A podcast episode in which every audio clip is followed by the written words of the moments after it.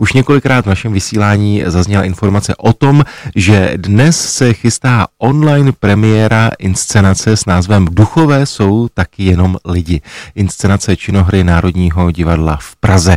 Jedná se o zajímavý audiovizuální projekt, jehož režisérkou je Kamila Polívková. No a já mám velikou radost z toho, že právě režisérka této inscenace je teď s námi na telefonu. Kamilo, moc vás zdravím a přeji vám dobré dopoledne. Taky přeju dobré dopoledne, zdravím vás i posluchače.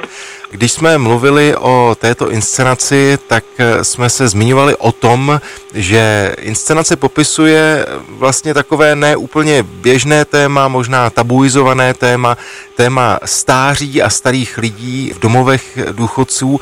Tak mě samozřejmě zajímá, co vás vedlo k práci na tomto, můžeme říci, nepopulárním tématu starých lidí. No my, když eh, jsme před dvěma lety začali o textu Kati Brunner uvažovat, tak nikdo z nás samozřejmě netušil, co nastane a téma právě stárnutí, samoty a smrti bylo mnohem typněji z veřejného prostoru vyčníváno, bych řekla. I proto jsem měla právě mimochodem pocit, že je nutné se jim zabývat. Ale po důsledku pandemie se podle názoru nutnost se stáří a umírání připouštět velmi zvýraznila. A tím vším nepříjemným a temným, co k tomu patří. Protože když už stáří ve veřejném prostoru vnímáme, tak ho chceme vidět jako idylický a poklidný konec naplněného života, prožívaného z noučátky na klíně, ale stáří má i své stinné stránky a často ho doprovází samota, bolest, nemoc, nenaplněné touhy a ani předtím bychom neměli zavírat oči. A autorka Katia Brunner je v tomto smyslu velmi otevřená a nebojí se dotýkat se určitých tabů nebo skrytých aspektů stárnutí a i to byl mimo jiné pro mě velmi důležitý moment při vlastně výběru toho textu nebo tématu. Německá autorka Katia Brunner je autorka současného divadla. Jak vlastně jste se s ní setkala nebo setkala s její prácí? Spolupracovali jste už někdy? Nespolupracovali jsme, ale setkali jsme se osobně poprvé na festivalu Transit v Curychu, kde jsme obě pracovali, i když tedy každá na jiném projektu. A já jsem pak eh, viděla její inscenaci hry o příliš krátkých nožičkách ve Vídni a do třetice mě na její text eh, Duchové jsou taky jenom lidi upozornil režisér Dušan Paříze, když jsme společně pracovali v divadle v Lipsku, kde se tento text uváděl v premiéře. Mě texty Kati Brunner okamžitě zaujaly, to nejenom kvůli obsahu a tématům, ale i specifickému jazyku a formě.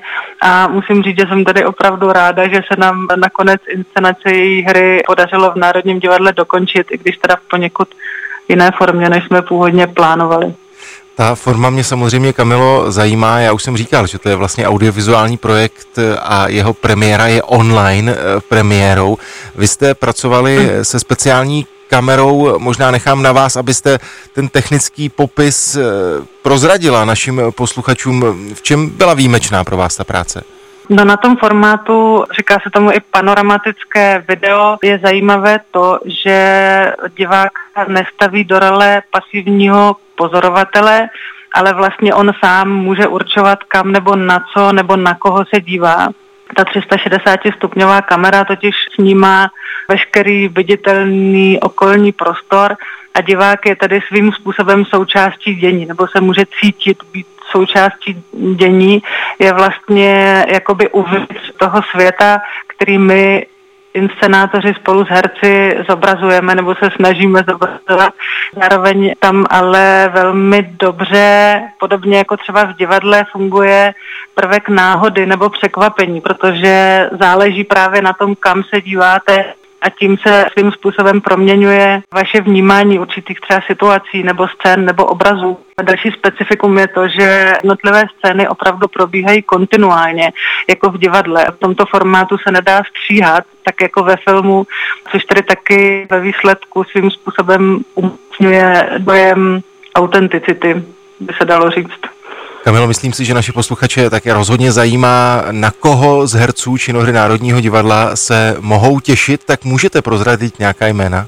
Samozřejmě, kromě hereček a herců souboru Národního divadla, Johany Tesařové, Ilze Švehlíka, Vladimíra Javorského, Pavlíny Štorkové a Jana Bydlase. V tomto našem experimentálním filmu účinkují tři hosté, které bych ráda zmínila, Radka Fidlerová, Zoja Aubramová a Miloslav Mejzlík. A to je taky taková zajímavost vlastně, že tady ty tři hosté jsou přítomni, protože několik oslovených hereček souboru role v této inscenaci odmítlo.